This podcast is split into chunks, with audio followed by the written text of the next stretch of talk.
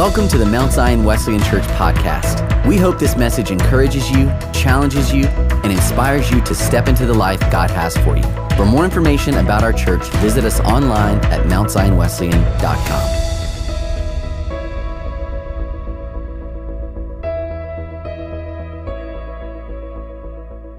If you have your Bibles, you can join me in Daniel chapter 3 this week. We have been walking through uh, the book of Daniel, and we've been asking the question what does it look like for us to have courage in a culture of compromise?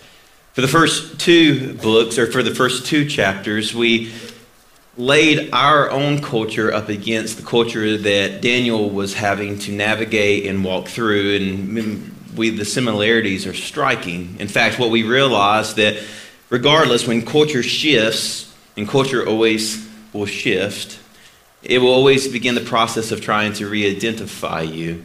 Therefore, you better know who you are and whose you are because culture is more than willing to attempt the process of giving you identity. And only Christ, only God, has the authority and the power and the nature to identify you, to give you marching orders, mission, and promise, and a plan without compromise. So we don't get our cues. We don't define our next steps we don't allow culture to identify in us what is important and what we should strive for and the values and the goals and the mission of our lives. And then, chapter 2, we took a hard look of what Nebuchadnezzar attempted to do in Daniel's life, as well as the three others of his friends. And Nebuchadnezzar had a dream that absolutely rocked his world. It terrified him.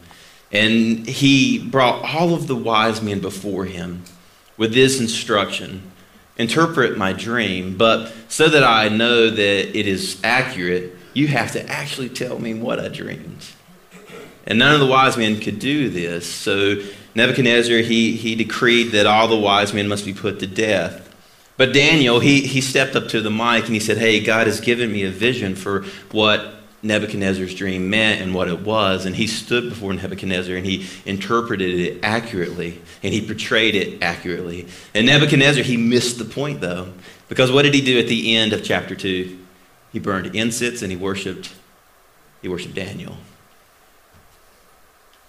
We know that he missed the point because chapter 3 foretells of Nebuchadnezzar building a 90 foot statue. Now, there are a lot of thoughts and a lot of conversations about what exactly the statue entailed. What was the image that Nebuchadnezzar he constructed? And some people believe because of his narcissistic tendencies that it was actually a statue of him. But that's not what scripture tells us. In fact, I believe that what Nebuchadnezzar did, because his desire, which ultimately became his pursuit, his God, in culture was peace. It was unity, which that ultimately is a good thing. We should all strive for that. We should all try to instill that in our daily lives. But remember what we have learned throughout Scripture when a good thing becomes an ultimate thing, that ultimate thing will become a destructive thing. And that's what Nebuchadnezzar found. So, what he said was, You can worship any God you want because we believe in tolerance, we believe in acceptance, we believe in equality. You can choose to worship any God you want, you have that freedom. But what you don't have is the right, the power, the authority, or the position to say that you have the only God, that your God is the only way. Don't you see what is happening? I mean, imagine for a moment. Imagine a culture that, in an effort to be inclusive, that was always standing on a soapbox, yelling from a bullhorn, unity, peace, tolerance, but we are tolerant as long as you don't say that you have the only way. As long as you say, don't say that your God is, is, is the only God. I mean, we're not tolerant of that. So Nebuchadnezzar, in an effort to be tolerant and to position himself and his kingdom as a place of acceptance, of equality, of tolerance, of inclusivity, in order to do that, he actually was a very, very poor example. Because he said, You can do whatever you want as long as it doesn't push up against what I want. In that understanding, if you have your Bibles, Daniel chapter 3, we're going to begin in verse 4 of the New Living Translation. We're going to read through verse 6.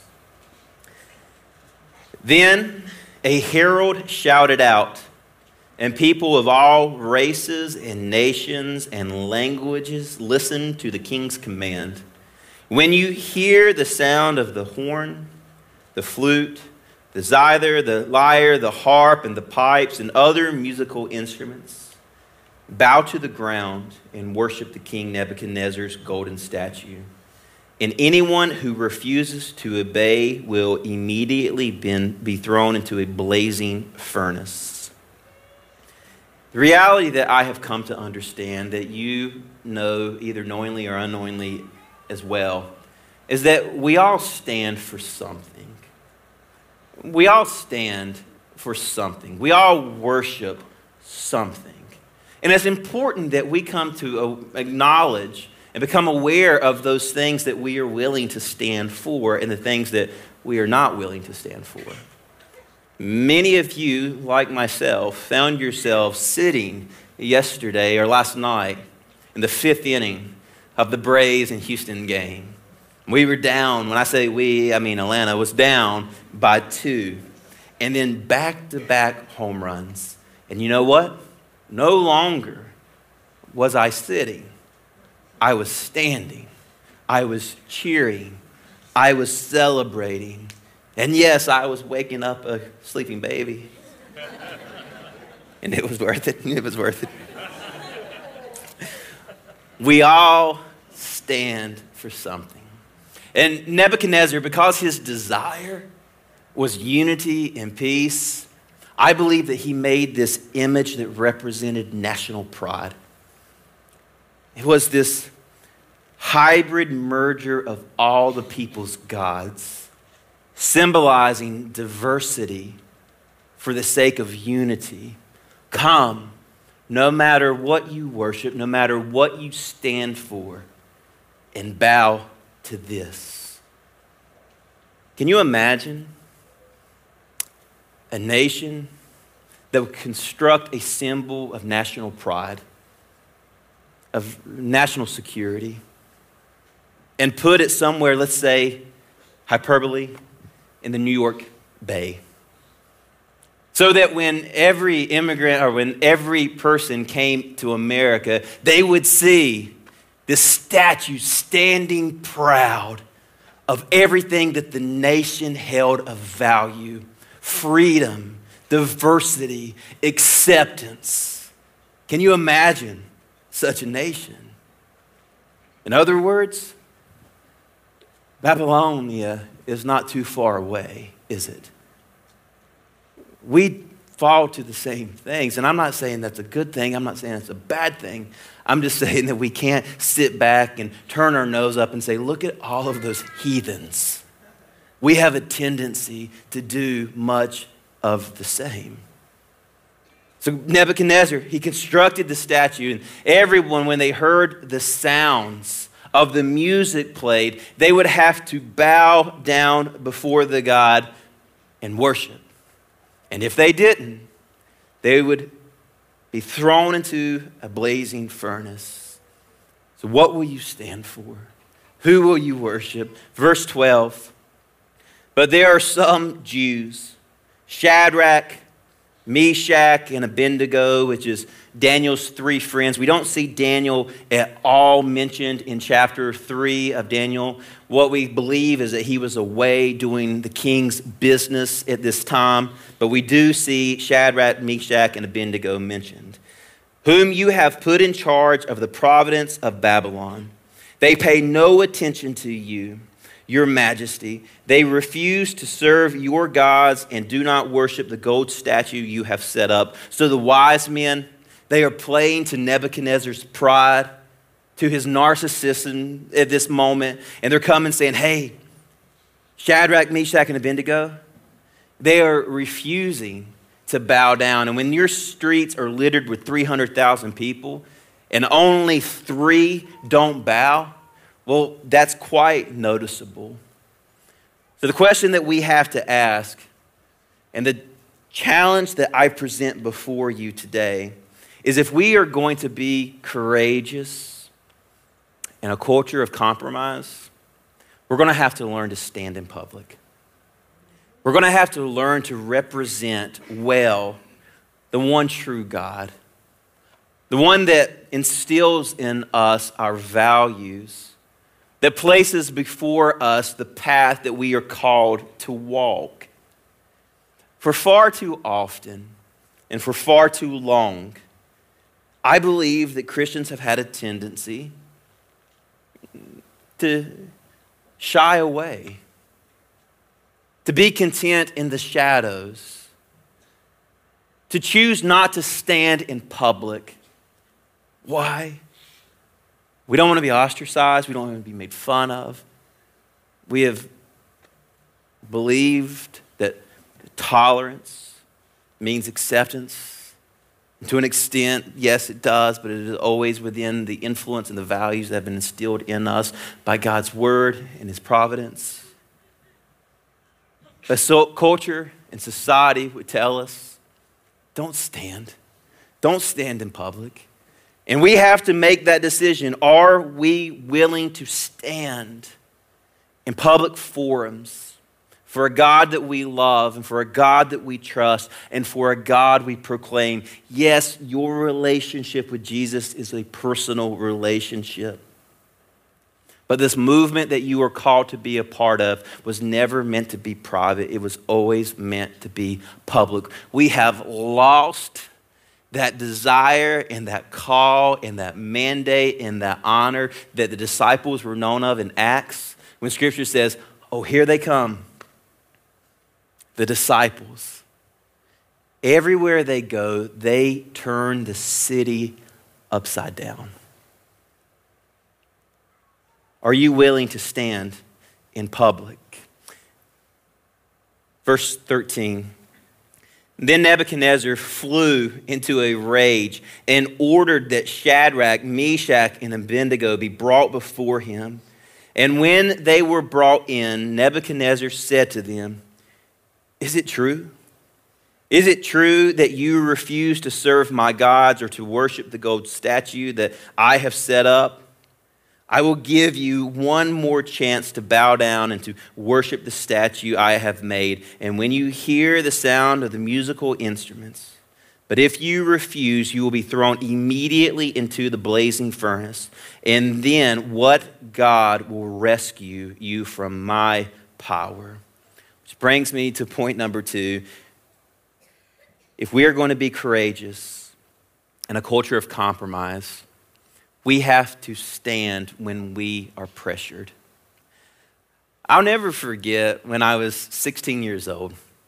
I got a phone call from my friends who wanted me to attend a party with them. Now, I wasn't, that's right, amen. That's right, I wasn't, I wasn't going to be drinking and I wasn't going to be doing anything, but I knew that my parents wouldn't let me go to the party.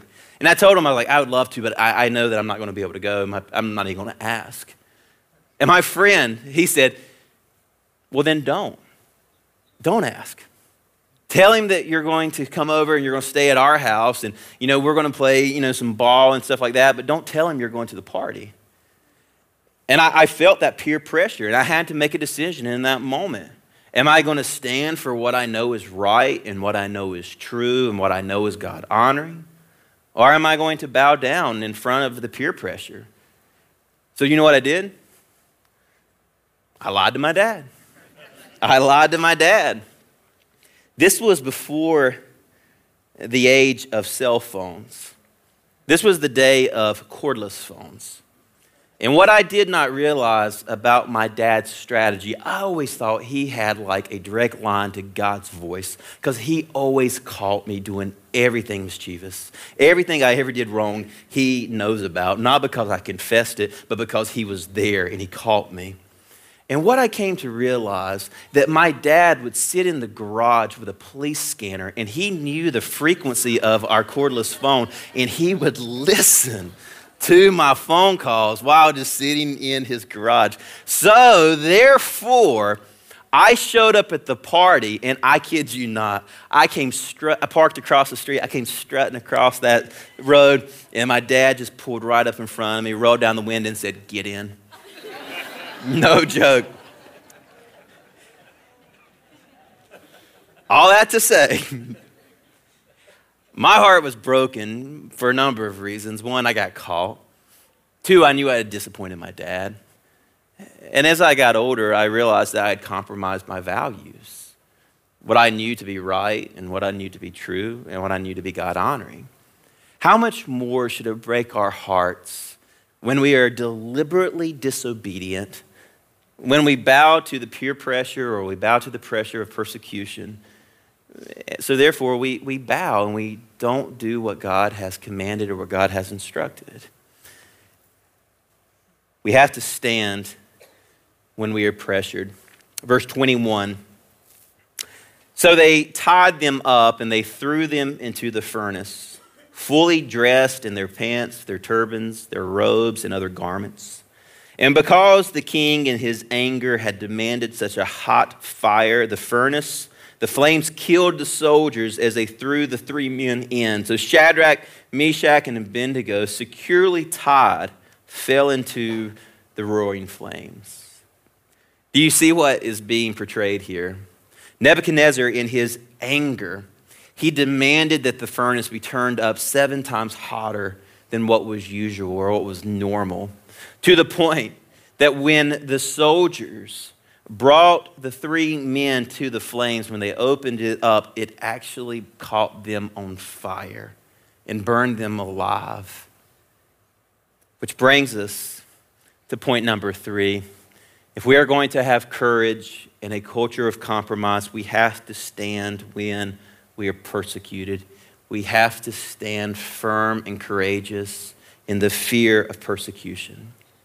Now, it's important for us to note that sometimes when we feel persecuted, it is God's desire and God's design, and He is actually refining us in this process.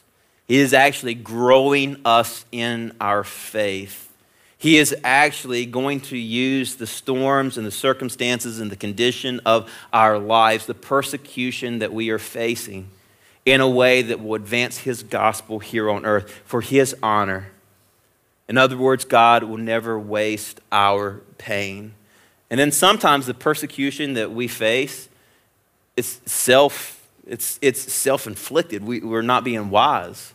We're not being good stewards of our resources or the influence that God has given us. And then sometimes we face persecution completely out of our control. We're doing everything right. We just find ourselves in the midst of it. And even in the midst of persecution, we are called to stand firm for the sake of the gospel here on earth. Verse 24. But suddenly Nebuchadnezzar jumped up in amazement and exclaimed to his advisors, Didn't we tie up three men and throw them into the furnace? Yes, your majesty, we certainly did, they replied. But look, Nebuchadnezzar shouted. I see four men unbound walking around in the fire unharmed. And the fourth, the fourth looks like the Son of God. Verse 26 Then Nebuchadnezzar came as close as he could to the door of the flaming furnace and shouted, Shadrach, Meshach, and Abednego, servants of the Most High God, come out. Come here. So Shadrach, Meshach, and Abednego stepped out of the fire. Now, if I was Shadrach and Meshach and Abednego and I'd been thrown into the fire, and when I was thrown into the fire, the heat was so hot that the, cap, the captures, my, the guards, they actually caught on fire. You know what I would have done when Nebuchadnezzar was yelling at me? I'd have whispered, draw close, you know, come here. I got, I got a secret to tell you, you know. But not Shadrach, Meshach, and Abednego which is why I've probably not been thrown into a fire. they stepped out of the fire. And then the high officers and officials and the governors and the advisors crowded around them, and they saw that the fire had not touched them. Not a hair on their heads was singed, and their clothing was not scorched. These jokers didn't even smell of smoke.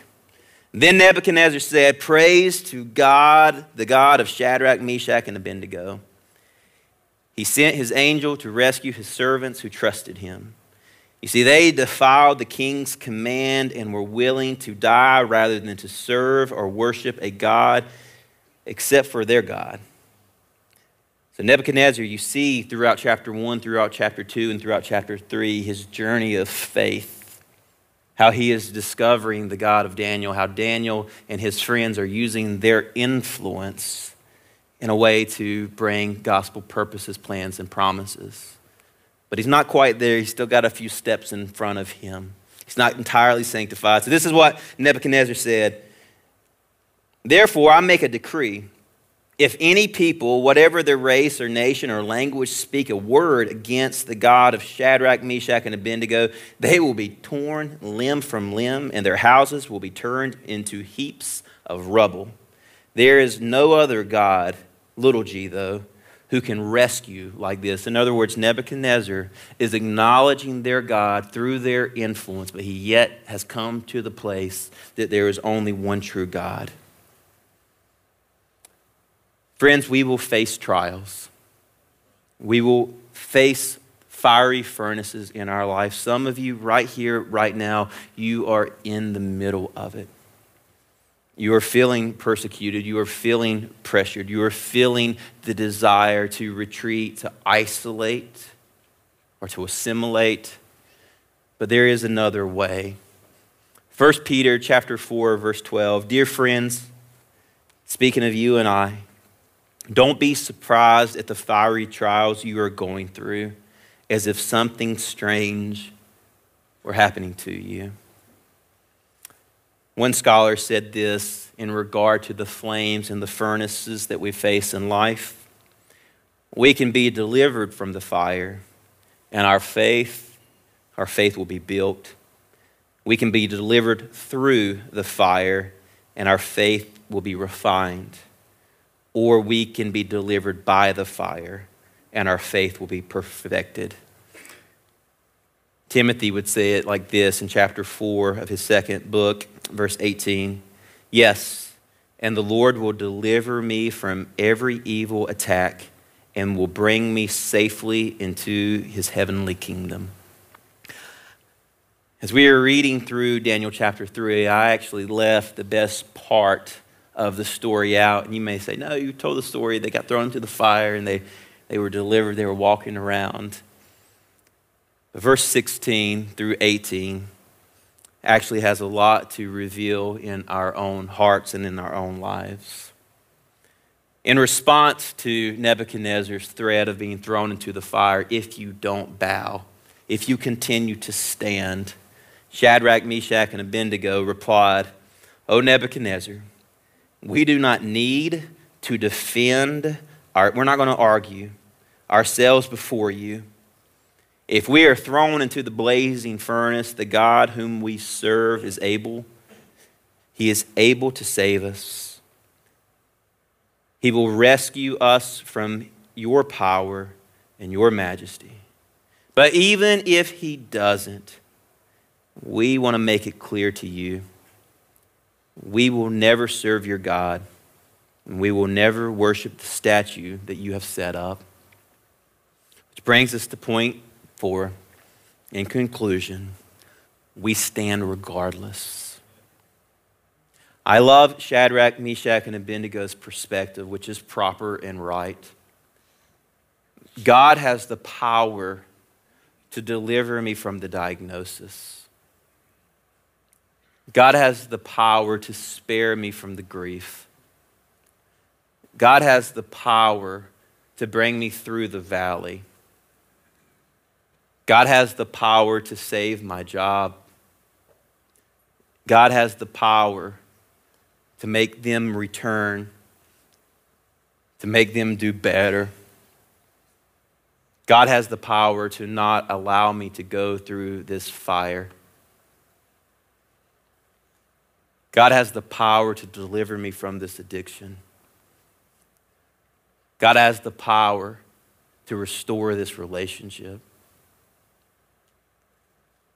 But even if He doesn't, He's still God. And He's still good. And He is still able. And I will not fall to the pressure or to the persecution or to the troubles or to the woes or to the self agenda. We stand regardless. Matthew chapter 13, beginning in verse 47, says, when Jesus is talking about his day of drawing close, of his day of deliverance, again, the kingdom of heaven is like a fishing net that was thrown into the water and caught fish of every kind. And when the net was full, they dragged it up onto the shore.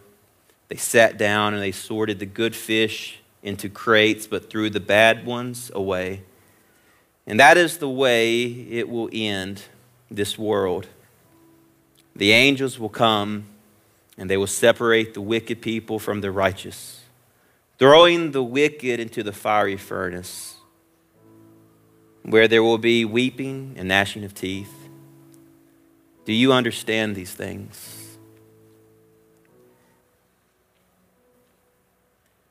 As Jesus prayed in the garden, Scripture tells us that he prayed, God, this cup that I hold that is about to pass by my lips, if it can do so and I not drink of it, I choose that. I, I want that. I desire that. I pray that.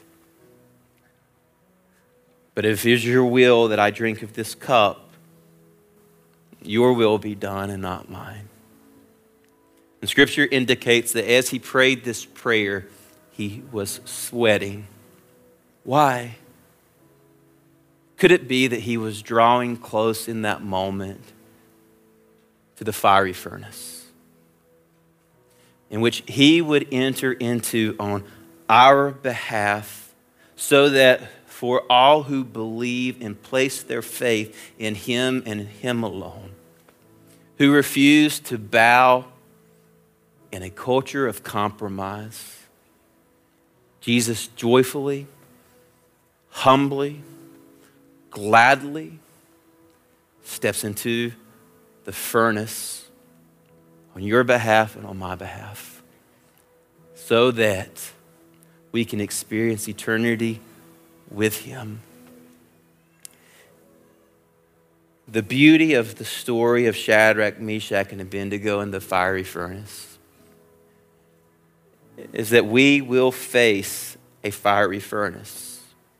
Some of you are coming out of a fiery furnace, and some of you are about to enter into it or you're standing right in the middle of it. But you are not alone. Yeah, celebrate that.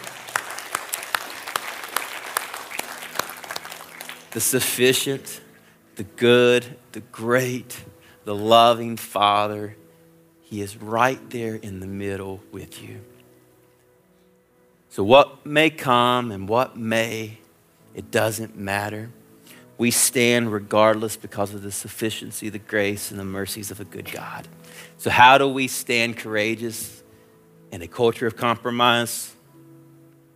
We worship, we pray, we proclaim, we influence, we advance, we evangelize, we love, we visit. We bring water to the thirsty and clothing to the naked. We meet the needs of our community with the purpose of advancing the gospel here on earth. In other words, in a culture in which everyone seems to be bowing, we stand. So what will you stand for? We all stand for something. What will you stand for? Every head bowed, every eye closed. Father God, we recognize your goodness, your grace, your sufficiency.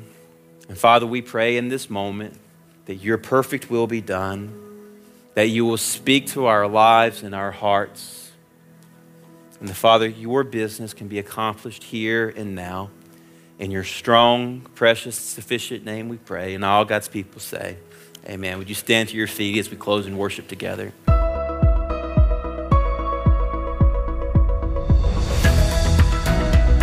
Thanks for listening to the Mount Zion Wesleyan Church podcast. We hope this message has inspired you to take a next step in your walk with Jesus. For more messages or to watch our full worship gathering on demand, visit us online at mountzionwesleyan.com.